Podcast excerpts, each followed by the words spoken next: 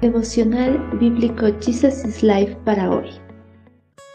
Les damos la bienvenida para continuar en el libro de Nehemías, capítulo 4, Espada empuñada. Cuando Zambalat, Tobías, los árabes, los amonitas y los asdodeos se enteraron de que la obra progresaba, se enfurecieron.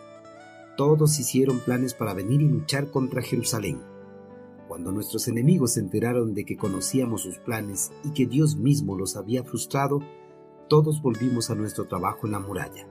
Solo la mitad de los hombres trabajaba mientras que la otra mitad hacía guardia con lanzas, escudos, arcos y cotas de malla.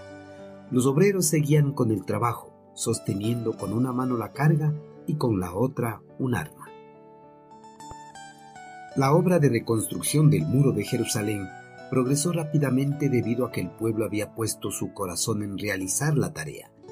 Ante este rápido progreso, Zambalat, Tobías, los árabes, los amonitas y los asdodeos formaron una conspiración para frenar la reconstrucción de la muralla, derribar su obra y desalentar o dispersar a los edificadores. Los enemigos de Israel estaban decididos a parar definitivamente la reconstrucción de los muros de la ciudad de Jerusalén pues temían que, si terminaban con la obra, el poder del pueblo judío crecería y representaría una amenaza para los pequeños pueblos de la región.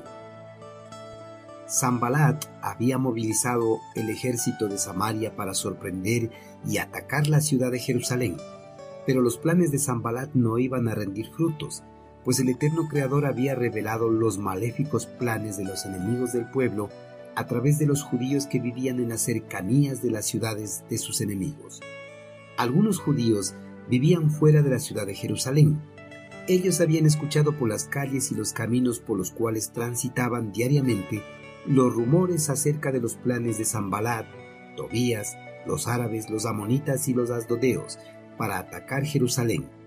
Ellos a su vez avisaron a Nehemías y a los dirigentes de Judá para que estén alerta ante cualquier intento de ataque de estos enemigos.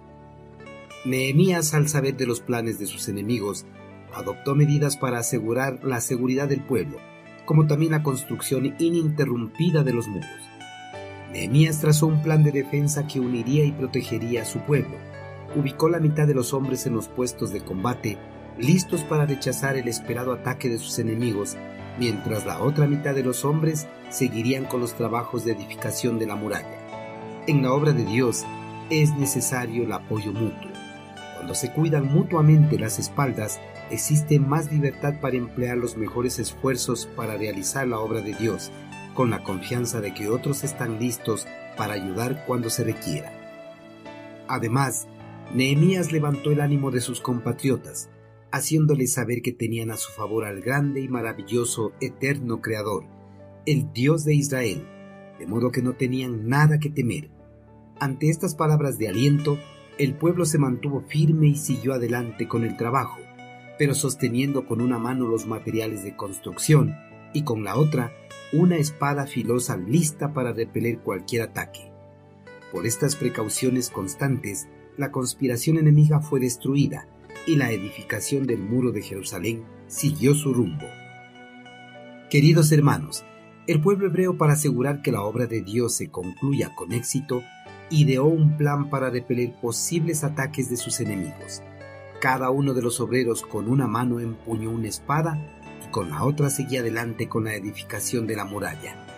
Hermanos, en nuestro ministerio nos encontraremos con personas que bajo la influencia del maligno tratarán de frenar nuestra obra, tratarán de que desistamos de cumplir nuestro llamado. Ante estos obstáculos debemos permanecer firmes, al igual que permaneció el pueblo hebreo en el pasado. Debemos empuñar con nuestras manos el arma que nos ayudará a defendernos de los ataques de Satanás y de sus sirvientes.